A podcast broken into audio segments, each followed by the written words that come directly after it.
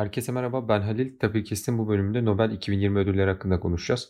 Bildiğiniz üzere 5, 6, 7 Ekim sürecinde 3 e, ayrı Nobel verildi. E, birincisi 5 Ekim'de fizyoloji ve tıp alanında verildi. İkincisi 6 Ekim'de fizik e, ve 7 Ekim'de kimya olarak bilim ve teknoloji alanındaki Nobel ödülleri dağıtıldı diyebiliriz. Sonrasında edebiyat ve barış ödülü verildi ancak e, biz onları bu podcastimizde değinmeyi düşünmüyoruz. E, fizyoloji ve tıp Nobel ödülü hepatit C virüsünün keşfine verildi. E, üç ayrı bilim adamı arasında paylaşıldı. Harvey Alter, Michael Houghton, Charles Rice e, ödülü 3'e 3 eşit parçada paylaştı. Fizik ödülü ise ikiye bölündü. İkiye bölünen ödülün bir yarısı da iki kişi tarafından paylaşılıyor. Ödülün ana teması kara delikler.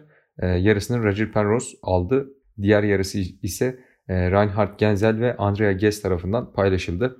E, bu çalışmada galaksimizin merkezindeki kara deliğin keşfi olarak diyebiliriz. Kimya alanında ise gen editlemede geliştirilen bir yöntem için verildi. CRISPR olarak geçiyor. Zaten bu konuda biz de daha önce e, iki ayrı bölüm çekmiştik.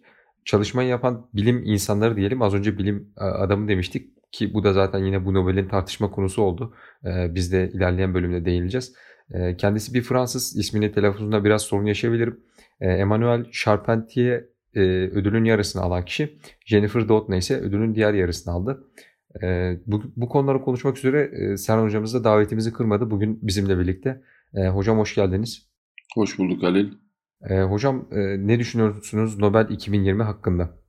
Teşekkür ederim öncelikle bu fırsatı bana verdiğiniz için. Ee, geçtiğimiz senede yine Nobel'in ardından bölümü çekilmişti. Oldukça keyifliydi. Ee, bu sene de güzel bir etkinlik olacağını düşünüyorum bizim Tapirkest'imizin. Önce bir ufak e, ürün yerleştirme reklamıyla başlamak istiyorum. Çünkü Nobel ödüllerinin duyurulduğu esnada birkaç toplantı içerisinde olduğum için arada merak da tabii ediyordum. Tapir'in Twitter hesabından hesabı yöneten arkadaşlar anında paylaştılar sağ olsunlar. Ben oradan öğrendim. Sizler sayesinde öğrendim. Dolayısıyla reklamı bu şekilde yapmış olalım. Tabii saydığın 3 temel bilimdeki ödüllerden beni en çok heyecanlandıran üzerinde nispeten biraz daha ağırlıklı konuşacağımız olan tabii fizikti. Orada da Roger Penrose'du. Hem çalışmalarını yakından takip etmem hasebiyle hem de çok uzun yıllardır kendisini merakla ve ilgiyle izlediğim için ancak e, zaten sen de söylemiştin yani CRISPR zaten bekleniyordu diye düşünüyoruz. Hatta o konu konuşulduğunda onunla da ilgili bir üst durum da söz konusu galiba. Ben hepatit C ile ilgili durumu hep tabii ki önemli buluyorum. Hani hepatit C olarak bakmıyorum buna fizyoloji diye bakalım. E, fizyoloji Nobel'i hepatit C'nin e, üzerine kurulu ve üçe bölünmüş şekilde sanki bunun evrelerine tek tek verilmiş bir biçimde gibi hissettirdi. Belki de gerçekten böyle bir motivasyon vardı. Ee, virüsün keşfi, virüsün çözümlenmesi, genetik çözümü ve ilacının e, insan hayatına e, etkisi şeklinde bunun işte insanlığa e, en etkili biçimde aktarılması şeklinde herhalde tasarlandı diye düşünüyorum. Bunu, buna vurgu yapmak gerekiyor tahmin ediyorum. Tabii bu yeni bir tartışma da gündeme getirdi. Çünkü malum bu tarz virüslerin ya da hastalıkların ortadan kaldırılması için yapılan çalışmaların acaba bütün fazları bu Nobel'e dahil edilecek mi ya da edildi mi?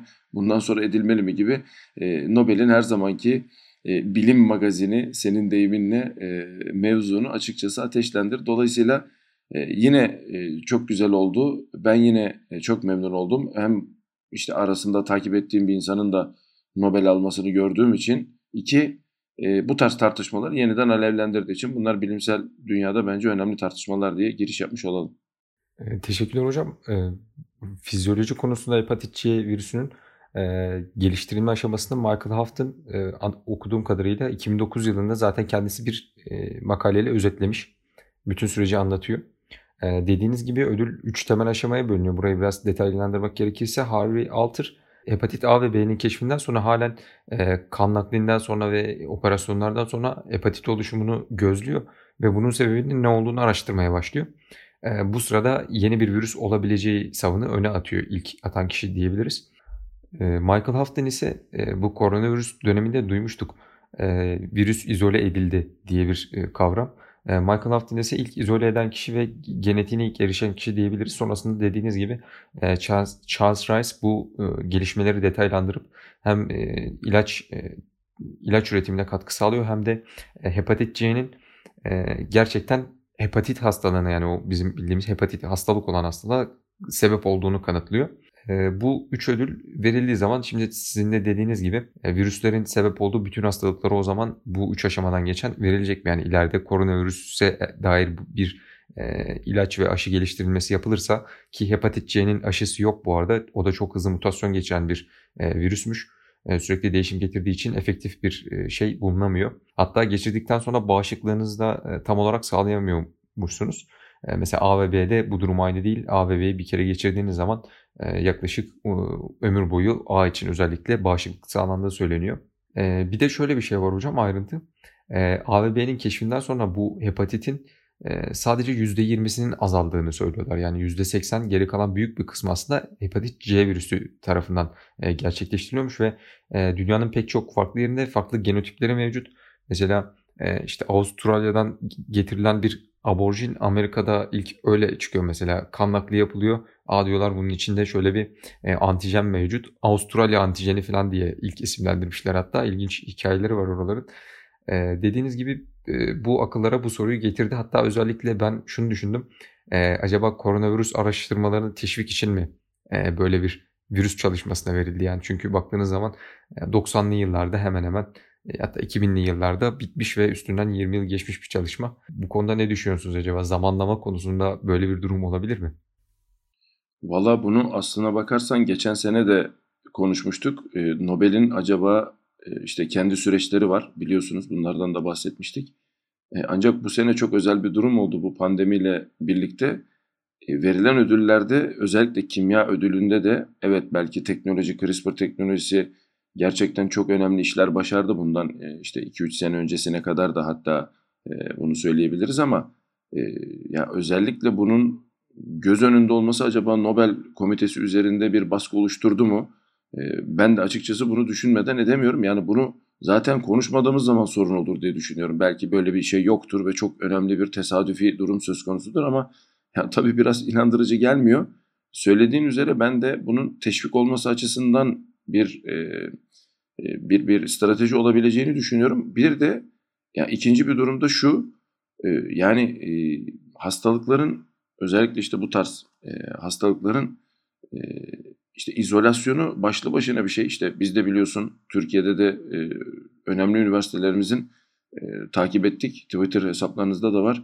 Veri tabanlarına bu e, izolasyonu, bu yalıtımı sağlayarak katkıda bulunduğunu gördük. Şimdi bu tabii ortaya şu tartışmayı koyuyor. Yani bu saatten sonra böyle bir izolasyonu çok hızlı yayılan bir hastalıkta e, bütün bir insanlığa mı vereceksiniz? Yani çünkü e, virüsü ilk ortaya çıkartıp izole eden kişi bir, bir takım teknolojik imkanlarla bunu yapıyor ve şimdi bu artık işte önce biz yaptık, önce sen yaptın durumuna da gelebilir. Böyle bir tartışma da açıkçası şu anda gündemde. Zira yani biz şunu izole ettik dediğiniz an itibariyle tamam yani siz koşuyu birinci tamamladığınız için mi ödül alıyorsunuz?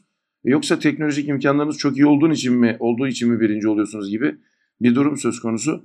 Ya dediğin gibi bu bu seneki e, Nobel'de özellikle fizyoloji Nobel'inin ben e, pandeminin gölgesi altında çok çok değişik, çok çok başka boyutlarda e, bilimsel anlamda güzel magazin tartışmalarına yol açacağını düşünüyorum ve umuyorum inşallah da olumlu sonuçlara yol açar. E, bu dediğiniz konuda hocam şöyle bir sanırım destek olarak bir sav sunulmuş. E, Michael Houghton virüsü izole ederken Yöntemin adını tam olarak bilmiyorum ama henüz deney aşamasında olan ve çalıştığı tam olarak kanıtlanmamış bir yöntemle ilk izolasyonu gerçekleştiriyor. Ee, mesela şu anda bu izolasyon yöntemleri oturduğu için aslında Michael Houghton'dan sonraki gelen çalışmacıların belki şansı daha düşük diyebiliriz. Çünkü artık e, oturmuş süreçler e, vardır muhtemelen. E, o zaman bu henüz tam olarak standartları belirlenmemiş bir yöntem ile belirlemiş Michael Houghton. Benim de takıldığım şu oldu. E, yani bu üçleme yani işte hastalıktan bahsetme, bunu fikri ortaya atma diyelim. Yani şu anki teknolojik imkanlarla zaten bu açıkçası biraz daha anlamsız hale geliyor. Yani çok hızlı bir şekilde e, virüs veri tabanına ya da işte hastalık veri tabanına bir şey ekleyebilecek teknoloji var ki zaten onu da atıfta bulunmak istiyorum. İşte o PCR'ın mucidi de bildiğim kadarıyla yine Nobel aldı. O, o oradaki teknik şu anda bence bu tarz Nobel'lerin gidişatını, seyrini değiştirmek durumunda. Çünkü ya bu teknoloji varken yapabildiklerinle teknoloji yokken yapabildiklerin arasında çok büyük fark var ve dediğin gibi yani Haft'ın bu konuda bu teknoloji yokken bunu yapabildiği için Nobel almıştır e, diye düşünüyorum. Ama e, şimdi bundan sonra o üçlemenin artık bu şekilde olmaması gerektiğini inanıyorum. Çünkü bu fikri ortaya atan araştırma grubu ya da gruplarıyla hızlıca izole edip işte genetik haritasını hızlıca çıkartan insanlar e, zaten çok gelişmiş bir teknoloji piramidinin en üstünde oturuyorlar. Belki ilaç geliştirme konusunda bir yarışı teşvik etme noktasında herhalde bundan sonra fizyoloji Nobel'i e, belki işte bu e, Covid ile alakalı, koronavirüsle alakalı biraz daha öne çıkabilir diye düşünüyorum. Ama yani CRISPR da işin içine girdiği için ya bence çok değişik, çok güzel bir Nobel stratejisi oluşturacak duruma doğru gidiyoruz gibi hissediyorum. Hocam CU konferansında Özgür Barış Akan Hoca Koç Üniversitesi'nden Avrupa Birliği projeleri hakkında bahsediyordu. Özellikle ERC'den bahsetti, European Research Council ve onun Nobel'le olan ilişkisinden biraz bahsetmişti. Yani özellikle orada bahsettiği şey şuydu hani böyle bir fon alabilmeniz için ya da böyle bir ödül alabilmeniz için çalışmanızın high risk, high gain olması lazım. Yani çok yüksek riskli ve çok yüksek kazanç sağlayan bir şey olması lazım demişti. gördüğümüz kadarıyla zaten Nobel'de genellikle high risk, high gain olan işlere veriliyor. Mesela PCR'da gerçi onun ödülünün verilme süreci 10 yıllar mertebesinden çok yakın, çok daha yakın bir zamanda verilmiş. ama baktığımız zaman mesela CRISPR teknolojisi uzun yıllarca üstüne konuşulmuş olsa da yani yine o da high risk, high gain diyebiliriz. Michael Houghton da bir risk alarak aslında e, test edilmiş bir yöntemi kullanarak bir risk almış ve buradan bir kazanç elde etmiş. E, bilim adamlarını acaba böyle şeyler almaya da böyle riskler almaya da teşvik ediyorlar mı diye bir fikir geldi şu an aklıma. E, siz oradan bahsedince ikisini bağlamaya çalıştım. Valla güzel bir konuya değindin ama tabii konu fizyoloji olunca o riskin insan hayatıyla e, bedel ödemesi söz konusu olabilir. Tabii yani bu işler artık e, çok daha ilerledi. Hatta seninle podcast kaydından önce de konuşmuştuk. Hatta işte bazı ilaçların hayvanların üzerinde denenmesi konusunda da bazı e, işte etik e, yaklaşımlar artık söz konusu daha oturmuş durumda. E, ama yani teknoloji oraya gidiyor Halil. Mesela işte Twitter hesaplarınızdan da paylaştığınız bazı makaleler içerisinde artık teknoloji oraya geldi. Vücudunuzun içinde olmayan ama vücudunuzun ürettiği. Ondan sonra yeni teknoloji bunu bir adım öteye götürdü. E, vücut dokusunu bir şekilde özellikle işte kök hücre veyahut da CRISPR bilemiyorum şu an bir sürü teknolojiyle vücudun dışında laboratuvar ortamında çoğaltıp sanki vücuttaymışçasına e, tepkileri ölçen teknolojiler de artık gündeme geliyor. Yani bu, bu anlamda bakıldığında e, tahmin ediyorum fizyoloji Nobelleri artık e, bence işte CRISPR'dan sonra hatta işte bence 2020 milat kabul edebiliriz. Değişik bir boyutta değerlendirmek zorunda çünkü teknoloji desteği o kadar ilerledi ki önceki imkansızlıklar üzerindeki o çok önemli senin deyiminle riskli çalışmanın mükemmel çok güzel sonuçları artık teknoloji desteğiyle biraz da hafifletilmiş durumda. Bu ama tabii başka bir boyuta taşıyor bunu. Yani tahmin ediyorum artık 12 hastalığı birden iyileştiren bir yöntem belki bundan sonra e, Nobel'e layık görülecek. E, dediğim gibi yani bu bilimsel magazin konusunda çok güzel bir tartışmaya yol açtı bu seneki fizyoloji ödülü. Evet hocam bu konuda şunu da eklemek istiyorum. Yani teknolojik gelişmelerden bahsetmişken e, bildiğimiz gibi kuantum bilgisayarlar konusunda da bu sene ciddi ilerlemeler kaydedildi.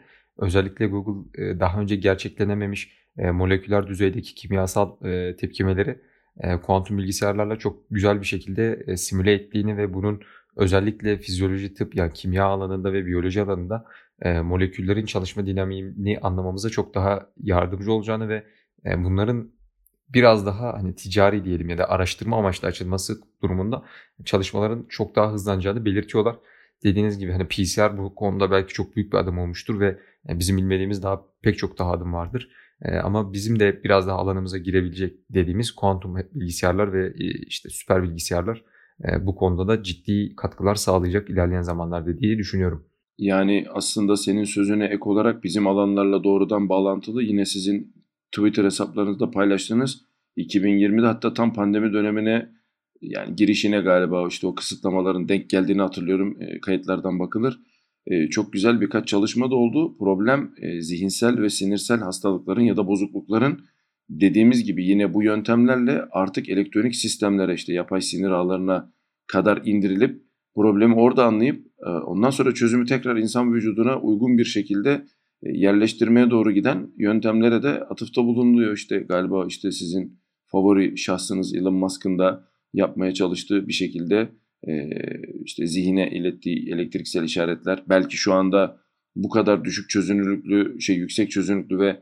sinirlere doğrudan hükmeden bir biçimde değil belki ama ya bütün teknoloji oraya gidiyor. Acaba bunu e, vücut içerisine dahil etmeden çok büyük dediğin gibi riskleri göz önünde bulundurarak ama insan hayatını o anda tehlikeye atmadan nasıl yapabiliriz diye işte simülasyon ortamında çeşitli e, vücuttan alınan e, unsurların ya da dokuların dışarıda aslında vücutmuş gibi davrandırılarak testlerin yapılarak işte o şahsa özel e, ilaç ya da aşı üretilmesi gibi konulara doğru gideceğinden eminim ve teknoloji bu konuda gerçekten korkunç bir hızla ilerliyor ve inanılmaz bir yakınsama söz konusu. Yani kuantum bilgisayarların gelmesi yalnızca hesaplama çalışan adamları değil, şu anda fizyoloji çalışan adamları da ilgilendiriyor. E, fizyoloji, fizyolojicilerin ilgilendirdiği, ilgilendiği problemleri e, çözmeye çalışan mühendis grupları var. E, yani böyle ilginç bir yakınsaklık durumu söz konusu. Bence dediğim gibi bilimsel magazini oldukça hareketlendirecek bir Nobel ödül seremonisi oldu diye düşünüyorum. Hocam yorumlarınız için teşekkür ederim. Yavaş yavaş fiziğe geçmek istiyorum. Fizyoloji aslında planda bu kadar uzun düşünmemiştik. Fizik konusunda da çünkü konuşacağımız pek çok şey var. Roger Penrose diyorum ve sizin yorumlarınızı istiyorum hocam kendisi hakkında. Ya şimdi e, Roger Penrose'a özel bir e, belki bölüm ayırmak gerekebilir ancak e, kısaca şunu söyleyebiliriz. Yaptığı çalışmaları çok uzun yıllardır merakla, istekle ve ilgiyle takip eden birisi olarak özellikle matematik alanında yaptığı katkıların doğrudan kullanıcılar arasında olan birisi olarak yani kendisinin Nobel almasını gerçekten çok sevindim. Tabii daha önce seninle de konuşmuştuk. Ee, o, o noktada belki sözü sana bırakmadan ben orada rol çalabilirim. Ee, Stephen Hawking'in yakın zamanda vefatı aslında e, böyle bir şey tetiklemiş olabilir mi diye düşünmeden edemiyoruz ama e, yani Roger Penrose özelinde zaten bekleniyordu. Katkılar inanılmaz. Çok fazla alanda, çok çeşitli, çığır açan bir sürü katkının sahibi. Tabii ki hayatta olması, yaşı da tabii ileri hayatta iken verildiği için Nobel'de bence güzel oldu. E, zamanlaması konusunda dediğin gibi işte Hawking'le olan durumu şu bu göz önünde bulundurulduğunda daha önce olabilir miydi diye düşünüyor insan. Ama onda da tahmin ediyorum yine konuşacağımız birkaç e, Nobel stratejisinin belki öne çıktığını, bir motivasyonun ortaya çıktıktan sonra bu ödülün verilmesinin daha büyük sükse yaratacağını düşünmüş olabilir üst akıl.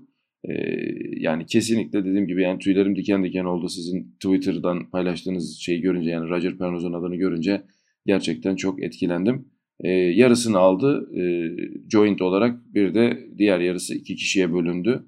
Yine benzer bir konuda kara delikler konusunda o da işte bizim Samanyolu galaksisi ile alakalı, gök adası ile alakalı e, keşifler üzerinden. E, yani dediğim gibi yani uzun uzun üzerine tek başına konuşacağımız bir kişi olduğunu düşünüyorum. E, ancak kısaca ifade etmek gerekirse uzun yıllardır takip ettiğim birisinin Nobel almasına inandığım bir kişinin Nobel aldığını görmek gerçekten beni mutlu etti diyebilirim. E, evet hocam zaten e, genel olarak yorumlara baktığımızda da eğer yaşasaydı Hawking'le birlikte kesinlikle alacaktı bu ödülü diyorlar.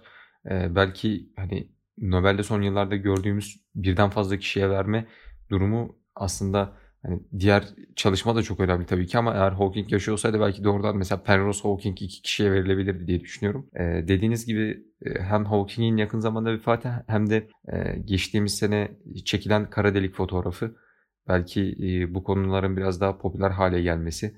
Bu alanda çok fazla aslında Hollywood'da yani popüler tarafta çok fazla film de yapılıyor hocam mesela kara deliklerle alakalı.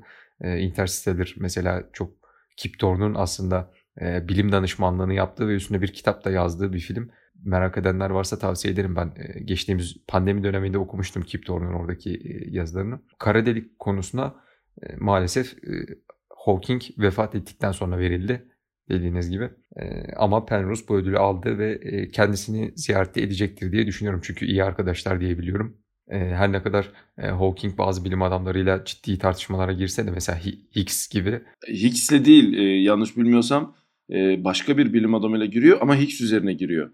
E, yani 100 doları kaybettiği adam Higgs değil ama Higgs yüzünden kaybetti. Onu onu e, takip etmiştim diye hatırlıyorum. E, bir de inadına yapar gibi iki sene sonra da hocam Nobel'i verdiler Higgs'e.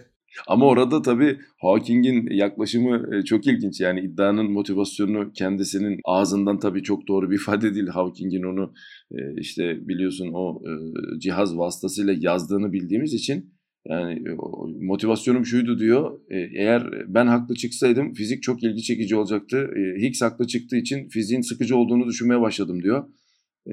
Yani çok predictable, çok tahmin edilebilir bir sonuç olduğu için bahse girdim ve kaybettim diyor. Tabii çok güzel şeyler bunlar. Güzel hocam. Yani belki dinleyenler siz kimsiniz diyebilir. Yani ben şimdi atıp tutacağım da Hawking'in kendi doktora çalışması sonra kendi yanıllanmasından ötürü belki böyle içinde bir şey kalmış olabilir. Yani ya sen bunu yıllar önce tahmin ettin. Benimki yanlış çıktı, seninki doğru çıkıyor. Böyle bir şey olamaz gibi belki bir kıskançlık göstermiştir. Ama bu tamamen şu an dediğiniz gibi bilim magazini uğruna televizyonlarda gördüğümüz diğer şeyler gibi oldu aslında. Valla ben şunu açık söyleyebilirim.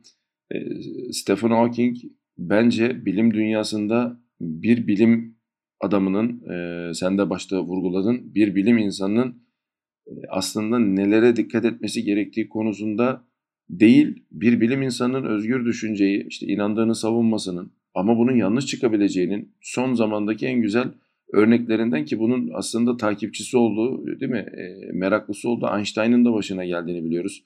Yani siz elinizdeki verilere bakarak ortaya bir şey koyuyorsunuz ve o anda o bunu bu kadar açıklayabiliyor ve siz bunu savunuyorsunuz ama ertesi gün ya da işte bir başka zaman bu yanlışlanabiliyor. Bu sizi çalışmaya kamçılamalı, sizi soğutmamalı, e, bilimsel bağnazlığa itmemeli. Ya bu anlamda ben Hawking'in de aslında e, bilime katkısının bu anlamdaki tarafının, bu boyutunun da öne çıkması gerektiğini düşünüyorum ama tabii vefat ettiği için artık Nobel şansı yok. E, hocam sizin daha önce bir konuşmamızda geçtiğini hatırlıyorum. Penrose ve Hawking ile tanışma imkanınız olmuş diye hatırlıyorum Amerika'daki döneminizde. Bir seminer miydi, bir konferans mıydı, nasıl bir yerdi? Biraz bahsedebilir misiniz bundan? Evet, Texas A&M'de geçirdiğim zamanlardan Mart 2010 diye hatırlıyorum ama yani 2010 yılıydı. Orası herhalde kesin. Texas A&M'in astronomi ve fizik bölümü bu konularda bayağı aktif.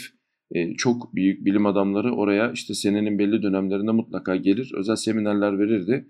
E, bizim orada olduğumuz sürede ben de tabii bir Penrose hayranı olduğum için böyle bir duyuruya rastladım bir gün. Yani çok net hatırlamıyorum da böyle bir flyer tadında bir şeyler vardı. E, bir broşür, afiş tadında. Tabii çok şaşırdım. Aa öyle mi? Hemen gittik işte bilet aldık. Tabii bilet şeye aitti. Tahmin ediyorum öncesinde bir ödül aldı. Yani bu, bu sonradan bunlara baktım da hatırlıyorum.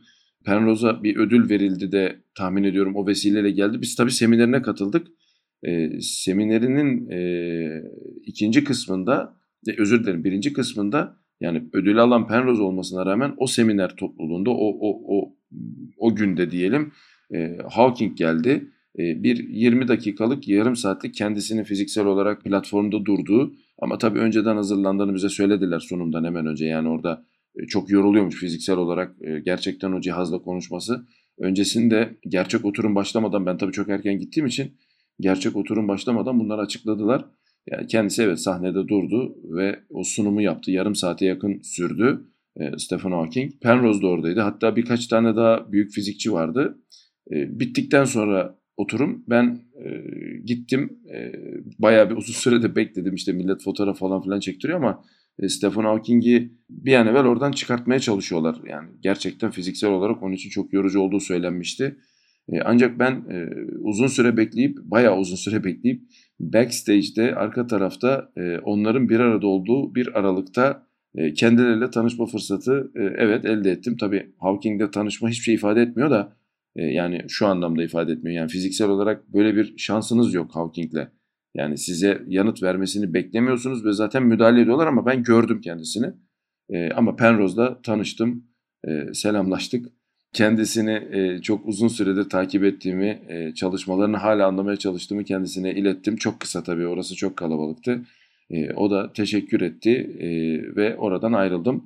Evet böyle bir anım var. Hani bunun da tabii e, bizde ayrı bir yeri olduğu için dediğim gibi yani Penrose'u sizin tweette gördükten sonra tüylerim diken diken oldu. Bilim magazini, bilim, popüler bilim bu konuları çokça geçirdik bu podcast'te. Penrose ve Hawking'in de kendilerinin popüler bilim konusunda yani bilimi insanlara daha iyi açıklayabilmek adına yazdığı pek çok kitap bulunuyor. Sanırım Hawking'in kitabı Türkçe'ye zamanın kısa tarihi diye çevrilmişti. Okuma imkanı bulmuştuk. E, Penrose'un da e, Kralın Yeni Usu diye bir kitabının e, TÜBİTAK yayınları tarafından Türkçe'ye çevrildiğini hatırlıyorum. E, İngilizce sanırım e, Emperor's New Mind'dı. Bu kitapları okuma imkanı buldunuz mu? Ben e, açıkçası Hawking'i yine okumuştum ama e, Penrose'un e, kitabını bitirememiştim. Bu hikaye anlatıcılığı, bilim anlatıcılığı yönünden de bu insanların çok gelişmiş olduğunu düşünüyorum. E, akıcı bir şekilde ilerliyor kitapları ve insanı eğer biraz ilgisi varsa hani çok ciddi bir şekilde bağlayabiliyor. E, bu konuda sizin fikrinizi de merak ediyorum. E, ikisini de okudum. Kralın Yeni Usu Türkçe'ye 3 cilt olarak e, çıktı ama cilt deyince insanların gözü korkmasın. E, bilenler bilir. TÜBİTAK yayınlarının o dönem popüler bilim kitaplarını çok güzel baskılarla cepte taşınabilecek formata yani tabi biraz cebe taşınacağından cebe girebileceğinden biraz büyük olduğunu da şey yapabilirim kabul etmeliyim ama 3 e, ciltten kasıt o. 3'e bölünmüş bir şekilde yayınladılar. Ben hepsini okudum. Zamanın kısa tarihini de okuma şansı elde ettim. Hatta ikisini karşılaştırma şansı ve bu ikisinin birbirlerine bu konuda yaptığı e, nazireleri de okuma şansı elde ettim. Hatta işte Penrose e, Hawking için e, kitabında denklem kullanmayı çok sever diyor. Hawking de e, Penrose için kitabında denklem kullanmayı hiç sevmez diyor. Gerçekten de öyle. Hawking'in zamanın kısa tarihinde kendisine ait olan o kara deliklerle ilgili kuramının öncül denklemlerine rastlamak gerçekten mümkün ama sana o konuda katılmamak elde değil. Gerçekten ifadeler çok akıcı. Tabii ben ikisinin de Türkçesini önce okuyup e, yabancı dildekilerini daha sonra okuma şansı elde ettiğim için e, burada özel bir parantezi e, çevirmenlere de vermek durumundayım. Yani Türkçesi gerçekten ikisinin de bendeki sürümleri mükemmel akıcı bir şekilde çevrilmişti. Oturup üst düzey fizik çalışmadan bile mevzunun anlaşılabilmesi için zaten orijinal öyle de bunu Türkçe'ye aktarmak da çok kolay bir iş değil. Buradan çevirmenlerine e, hazırlıksız geldiğim için özür diliyorum. Onları da inşallah açıklama kısmına siz eklersiniz. Bendeki sürümlerini bulup ileteceğim. E, bir teşekkür etmek gerekiyor. Ya bu konuda popüler bilimin gerçekten insanlara ulaştırılmasında en önemli iki kişiden biri ama burada tabii şunu da söylemek lazım. Nobel almayan Hawking gibi ve bu konuda bence önemli bir çığır açan birisinden bahsetmek gerekiyor ki siz tweetlerinizde bundan bahsetmiştiniz e, bu şahıstan. E, George Gamow bilim tarihinde gerçekten ilginç bir hikayeye de sahiptir. Bilenler bilirler. E, Nobel konusundaki yaşanan problemler de ve işte bizim de konuştuğumuz konular e, popüler bilimin özellikle fizik gibi çok insanların ürkerek çekinerek baktıkları hele bir de anlaşılması çok zor konuların gözümüzde canlandıramadığımız şeylerin bizden milyarlarca kilometre uzakta bulunan nesnelerin davranışlarını ya da uzay zamanının işte duruşunu, şunu bunu inanılmaz akıcılıkla anlatan insanların başında geldiğini ben söylemek istiyorum. E, bu George Gamow'la mı başlamıştır? Hayır. E, ama George Gamow bence kesinlikle bir mihenk taşıdır. E, biraz daha geriye gidildiğinde de yine belki konuşmuştuk bunu da Edwin Abbott da e, bunun işte geometriyle ve matematikle ilgisi olan e, Türkçe'ye de düz ülke diye çevrildi diyebiliyorum. Flatland eseriyle e, bence önemli bir giriş yaptığını düşünüyorum. Yani dolayısıyla e, Penrose ve Hawking bu konuda gerçekten çok öne çıkmış şahıslar. E, hatta son dönemde Hawking yani yaşamının son döneminde de e, artık e, televizyon dizisi şey haline gelen e, bir takım belgesellere de galiba e, danışmanlık ve yazarlık yaptı. İşte kendisini de görüntüye aldılar diye biliyorum. Ya bu çok önemli bir şey. İnşallah bizde de benzer şeyler yapılır diye düşünüyorum. İnşallah hocam e, bu pandemi sürecinde e, biraz e, çalışmalara ara verdiğimiz tam o yoğun zamanda e, Gamov'un sizin de dediğiniz One, Two, Three Infinity diye bir kitabı var. O kitabı okuma imkanı bulmuştum. E, ismi ilgimi çekmişti aslında. O, o bir e, Afrika'daki bir kabilede e, bir sayıdan bahsediyor. Yani sadece 1, 2 ve 3 sayıyorlar. Eğer mesela adamın 4 tane çocuğu varsa çok çocuğum var diyor. 4 demiyor. 5 varsa ona da çok diyor. E, güzel bir kitaptı. E, izleyiciler, dinleyicilerimize de tavsiye ederiz. Daha e, bu benim okuduğum bir şeydi sadece örnek vermek istedim. Mr. Tompkins, e, Mr. Tompkins'in serüvenleri bilmiyorum Türkçe'ye çevrildi mi ama özellikle e, özel ve genel göreliliği e, anlatan e, yani inanılmaz bir kitap. E, ondan sonra dediğin gibi 1-2-3 sonsuz bilmiyorum Türkçe'ye nasıl çevrildi. E, ondan sonra yine yanlış bilmiyorsam eserin tam adını hatırlamıyorum ama e, genel görelilikle ilgili bir başka kitap daha var. E, yine şeyi söylemek lazım yani bir Gamo podcastine dönüşmesin ama e, kendisinin bu özellikle biliyorsunuz mesela Hawking'le bağlantısını söylemekte fayda var. E, tartışma yaratan bir de kozmik arka plan gürültüsüyle alakalı hesaplarındaki sorunlarla ilgili bilimsel magazine atıfta bulunacak ve Hawking'in çalışmalarıyla bağlantılandırılabilecek bir durumu da söz konusu. Yani o yüzden ben Nobel'i seviyorum. Böyle bir bilimsel magazin tartışması ortaya çıkarttığı için çok güzel şeyler konuşma şansı buluyoruz. Evet hocam. E, o zaman burada e, sizden ileride bir e, Gamma bölümü çekmek için bir söz almak istiyorum hocam siz de uygun görürseniz. Ya memnuniyetle biz tabii Gamov'un podcast'ini çekecek kıymette ve bilgi birikiminde birisi değiliz ama kesinlikle ona olan e, övgülerimizi ve neler yaptığını dilimiz döndüğünce insanlara da aktarmak çok isterim. Teşekkür ederim hocam. Fizikte şimdi ödülün diğer yarısını alan iki bilim adamının da ismini aslında biri bilim kadını şimdi burada eleştiri alabiliriz. E, bilim insanı diyelim. İki bilim insanı ismini paylaşmak istiyorum.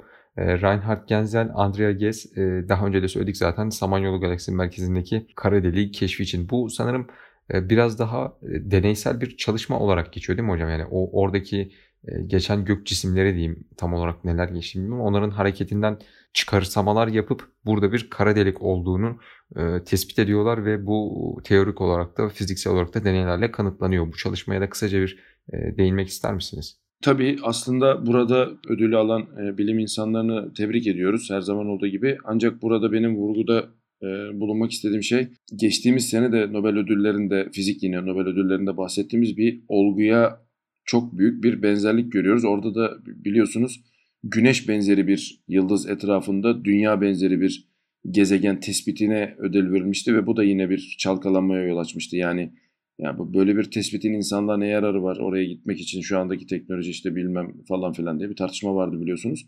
Ee, burada da benzer bir tartışma oldu. Yine zaten kuramı ortaya koyan kişiler e, Samanyolu Gökadası'nın ortasında merkezinde bir kara delik ya da birkaç kara deliğin olduğunu yani kuram zaten bunu öngörüyordu. Şimdi bunun tespiti konusunda e, acaba ön ayak oldukları için mi bu insanlar ilk yaptıkları için mi ya da bu teknolojik imkana sahip oldukları için mi e, ödüllendiriliyorlar gibi bir tartışma söz konusu oldu yine. E, yine dediğim gibi yani geçen seneki e, Nobel ödülüne çok paralel bir durum burada söz konusu. E, ancak tabii yani olayı herhalde şöyle ifade etmek gerekebilir. Yine bunlardan bahsediyorken herhalde adının geçmesi bence e, çok doğru olan Carl Sagan'ın e, burası bizim evimiz dediği Türkçe'ye mavi soluk nokta diye Voyager'ın çektiği resme ait. Yani burası biziz, burası bizim vurgusuyla alakalı bir durum var herhalde. Yani bizim Samanyolu Gökadası'nın içerisinde olmamız hasebiyle tahmin ediyorum çok e, böyle biraz daha hani işte biz, bizim, e, burası bizim tadında bir şeyler de olabilir gibi geliyor. E, bir taraftan da tabii şu tartışma hep gündeme geliyor. Fizik Nobel ödülü altında e, teknolojik imkanlarla ortaya çıkartılan birilerinin önceden bunu yaptığı, öne çıkarttığı şeylerin Nobel alması tartışma yaratıyor. Velev ki aynı Nobel'i paylaşan kişi bu hiçbir gözleme dayanmadan tamamen e, işte Einstein'ın genel görelilik ilkelerini biraz daha matematiksel olarak yorumlayarak hiçbir deneye dayanmadan bir şeyi ortaya koyarak aldı. Yani ikisini aynı teraziye koyduğumuzda deneysel adı verdiğimiz şeyin aslında teknolojik imkanlarla mevcut kuramı doğrulamak üzerine olduğunu biliyoruz ki ha bu noktada herhalde Diran sabah akşam e, Nobel alması lazım oluyor. Ee, yani bu, bu, bu, bu ilginç bir tartışma konusu gerçekten. Tabii dediğim gibi yani bütün Nobel sürecini bu anlamda bilmeyen birisi olarak, dışarıdan bakan birisi olarak bilim magazini olarak değerlendiriyorum. Yanlış anlaşılmasın. Teşekkürler hocam. Bu konuya ben de e, şunu eklemek istiyorum. Gözlemden ve kozmolojiden bahsetmişken e, bildiğiniz üzere az önce bir e, şey dediniz bize Elon Musk hayranı dediğiniz ama ben o kitlenin içinde aslında pek yer almıyorum. Yok favori şahsınız dedim yanlış anlaşılmasın. Çünkü geçtiğimiz seneki herhalde sezonun e, önemli bir kısmında Elon Musk'ın adının geçmediği podcast yok diye biliyorum. Yoksa hayranınız demedim ya favori şahsınız. E, bilimsel ve teknolojik konular e, podcastlerimizde serimizde hocam çokça geçiyordu. Çünkü kendisi e, bu konularda pek çok katkısı alıyordu.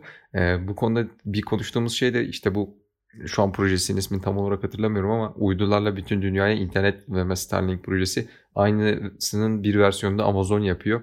E, ama bu e, kozmoloji alanda çalışan bilim adamları bunların e, uzay gözlemlerini çok kötü yönde etkileyeceğini, e, bu kadar e, uzay aracının hatta dünyadaki gözlem imkanı bitireceğinden bahsediyorlar ve bu konuda bazı şeyler Change.org gibi sitelerde sanırım yani bu bilim dünyasındaki tabi hani yapılmasın durdurulsun gibi şeyler başlatılmış. Ama bunun ben özel sektör karşısında dayanılabileceğini zannetmiyorum. Büyük ihtimalle o uydular gidecek e, bizler de gözlem için farklı yöntemler arayacağız diye düşünüyorum bunda. Elon Musk zaten farklı yöntemi galiba açıkladı. İkinci sürümde ışığı özellikle yansıtmayacak özel malzemeyle kaplı bir şekilde uyduları fırlatacağım dedi. Yani tabii bu ne kadar etkili olur ayrı bir tartışma konusu da yani yapacağını söylüyor devam edecek dediğin gibi. Devam edecekler hocam yani bayağı kararlılar. Ee, yavaş yavaş kimya bölümüne geçmek istiyorum hocam. CRISPR dedik, e, gen editleme dedik. E, bu konularda daha önce de zaten konuşmuştuk. E, dediğimiz gibi iki bölümümüz vardı. E, detaylı bilgi için e, isteyenler o bölümlere de bakabilir. Gerekli linkleri de açıklamaya ekleriz. Biyomühendislik ve biyoteknolojiler konusunda hocam biz e, aslında son dönemde oldukça karşılaşıyoruz. IEEE Türkiye Bilim Ödülleri'nde de e, biyomühendislik konusunda bir ağırlıklı ödül dağınımı vardı diyebiliriz. E, sonrasında e, CU'da da bunu çokça gördük. E, ne düşünüyorsunuz e, gene editleme teknolojileri hakkında ve bu seneki ödül hakkında? E, CRISPR aslında e, siz de daha önce bahsetmiştiniz. E, son zamanlarda üstünde pek çok çalışma yapılan e, ve ciddi gelişmeler sağlanmış bir e, teknoloji. Ama bu iki bilim insanı, iki bilim kadını diyelim. Özellikle bunun öncüleri olarak bu Nobel ödülüne layık görüldüler. Tabii başlı başına CRISPR yani hani büyük resme bakıldığında çığır açan bir teknik, bir teknoloji e, uygulaması söz konusu olduğunda, yapabilecekleri söz konusu olduğunda hatta o konuda sana da atıfta bulunuyorum. E, geçen seneki e, podcastlerde koronavirüs hakkında belki ismini vermedin ama böyle bir şeyin kehanetini ortaya koymada e, yani insanların bağlantıları nasıl yapabileceğini kestiremediğimiz genişlikte ve serbestlikte bir e, yetenek sağlayan bir teknoloji. Yani böyle bir durumda tabii ki e, bunun Nobel'i verilmeliydi. Şimdi tabii ortada şöyle bir sorun var. Yine deminki probleme geri geliyor aslında mevzu bence. Ya CRISPR'ın kendisini ispatlamış olması e, PCR gibi mesela bir tekniğin kendisini ispatlamış olmasıyla aynı değil. PCR mevcut şeyleri kullanarak bir şeyin tespiti noktasında bir yöntem. CRISPR mevcudu değiştirme noktasında bir yöntem. Yani bu bu, bu ikisi farklı ligde. O yüzden e, CRISPR'ın başarısı biraz tehlikeli. Çünkü senin de daha önceden konuştuğumuz gibi yani insanın e, biraz açıkçası vicdanıyla sınırlı yerlere kadar gidebilen bir duruma gidiyor CRISPR. E, ama tabii teknik olarak kesinlikle e, çok üst düzey bir teknik. Bunu e, insanların e, işte özellikle şu anda söz konusu olan durum yani evet yani bir kimya ödülü olarak gözüküyor ama ya, tahmin ediyorum fizyolojiye birçok bilim, birçok Nobel kazandıracak bir altyapı sağladı. Öyle gözüküyor. Şimdi bu problem birinci kısmı. İkinci kısmı ise e, madem bu böyle CRISPR aslına bakılırsa hani ben yine adını koymak anlamında söylüyorum yanlış anlaşılmasın. Kendisini tam olarak da ispatlamış bir teknoloji değil. Çünkü yeni yapılan çalışmalar CRISPR'ın verimliliğinin, CRISPR tekniğinin diyelim yani ona %99.8'e çıkartılabileceğini gösteriyor. Ya bu tabii şeye benziyor. Ya bir yere ilk girenin adını verdiği bir sistem bu sonuçta bilim böyle bir şey. E, ama e, zaten o yanlış bilmiyorsam da Japon bilim adamının başında bulunduğu bir gruba e, atıfta bulunuyorlar genelde. E, hani onun da çok yakın zamanda Nobel alabileceğinden bahsediyorlar. E, yani dediğim gibi yani CRISPR başlı başına bence siz zaten bir seri çektiniz yanlış hatırlamıyorsam. E, gen editleme diye geçiyor. Ya bu, bu gen editlemeyi mümkün kılan bir teknoloji olduğu için e, ya evet insanlar çalışıyordu bunu ama ya CRISPR bunu ne kadar e, hassaslıkla yapabildiğini insanlara gösterdiği için oldukça önemli. E, tabii yine sözünü ettiğin mevzu ortaya çıkıyor. Bunun bir kimya Nobel'i olması bence çok ilginç. E, az önce sözünü ettiğimiz yakın zamanın da aslında bir e, işaretçisi olarak düşünüyorum. Yani belki önümüzdeki 3-5 sene daha Nobel böyle devam eder ama eğer Nobel hayatına devam edecekse e, yakın sayan ve çoklu disiplinli ödüllere de ben geçilebileceğini düşünüyorum. En azından bu benim kendi şahsi e, öngörüm. Teşekkür hocam. E, bu tehlikesi konusunda aslında Çin'de bir olay yaşandı. Bir bilim insanı iki çocuğun tam olarak cinsiyetlerini bilmiyorum açıklandı mı açıklanmadı şu an hatırlamıyorum.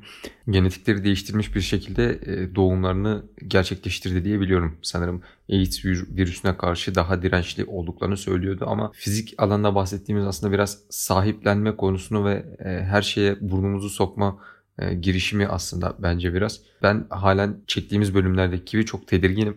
Hani bazı konularda acaba çok da uğraşmasak mı diye insan geçiriyor içinden.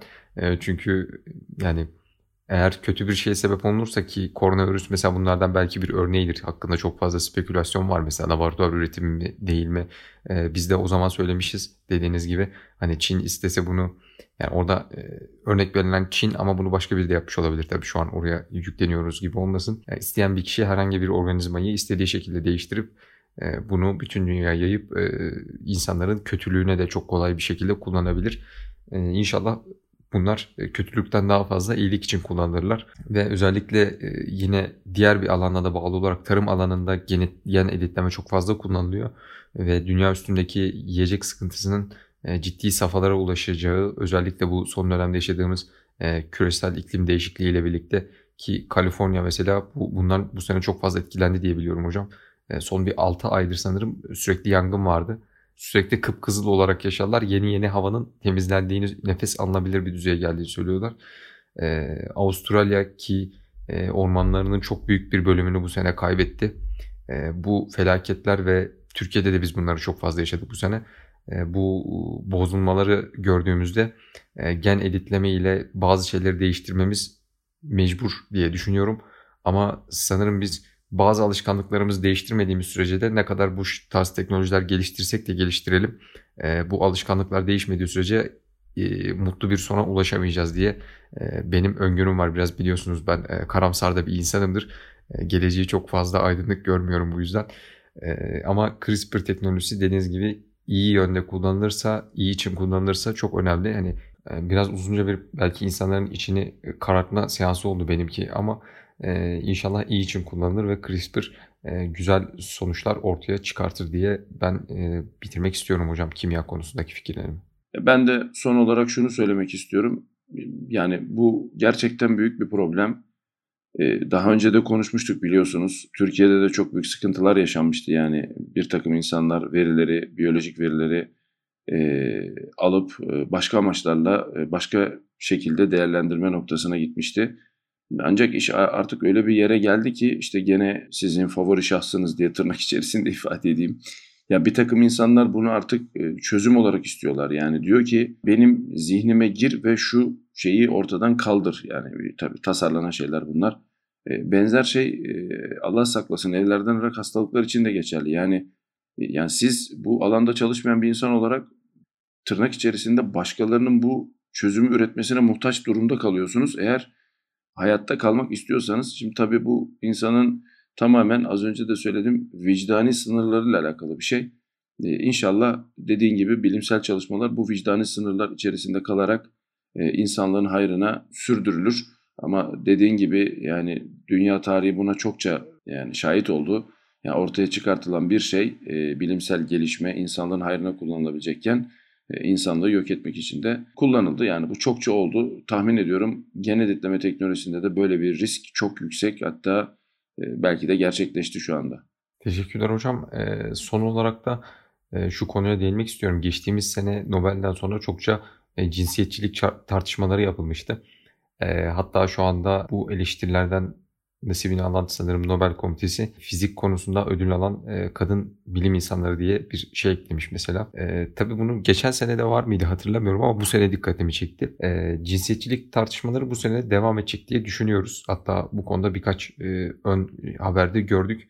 E, ne düşünüyorsunuz hocam cinsiyetçilik konusunda bu sene Nobel sonrasında tartışmalar yaşanacak mı sizce? Bence yaşanacak. Zaten yaşanmaya başladı. Ben e, sizin dediğim gibi yani gönderdiğiniz işte paylaştığınız tweetlerden hemen sonra ilk aklıma gelen şeylerden bir tanesi bu oldu. Çünkü geçen sene de bu konu zaten tartışılıyordu, tartışılmıştı. Bu sene de tartışılacaktır. Hatta bu konuda tartışmanın ben sürdüğünü de düşünüyorum. Yani tartışma zaten süre gelmekteydi. Nobel bunun üzerine bir kat daha cila attı gibi e, olacak. E, tabii bunun e, mevcut konjonktürdeki durumu da söz konusu. Yani şu anda bütün dünyada 2019'a göre bu konu biraz daha yüksek sesle, biraz daha kuvvetlendirilmiş bir şekilde sanki gündeme geliyor ya da getiriliyor gibi düşünüyorum. Dolayısıyla bence o tartışma sürmeye devam edecek. Hatta eğer Nobel bunu bu şekilde ifade ettiyse yani Nobel Komitesi böyle bir web sitesine böyle bir başlık açtıysa problemin başka boyutları da ortaya çıkacaktır diye düşünüyorum. İnşallah suhuletle çözülür. Ee, teşekkürler hocam. Bugün e, bizlere katılıp bizlerle birlikte Nobel'i yorumladığınız için. E, bugün Tapirkes'te Nobel 2020 ödülleri ardından e, Nobel ödüllerini ve e, bilimsel magazini, popüler bilimi yorumlamaya çalıştık. E, bu konular üstüne konuştuk. E, Nobel hakkındaki ilgili linkleri konuşma içinde geçirdiğimiz e, pek çok kitap ismi oldu, bilim insanı ismi oldu. E, bu isimleri Ayrıca daha detaylı bilgileri de açıklamada bulabilirsiniz. Bizleri Twitter, Instagram'dan da takip edebilirsiniz. Tapir'in buralarda da hesabı mevcut. Tapircast olarak değil bizim ana oluşumuz olan Tapir Lab olarak oralarda aktivite gösteriyoruz.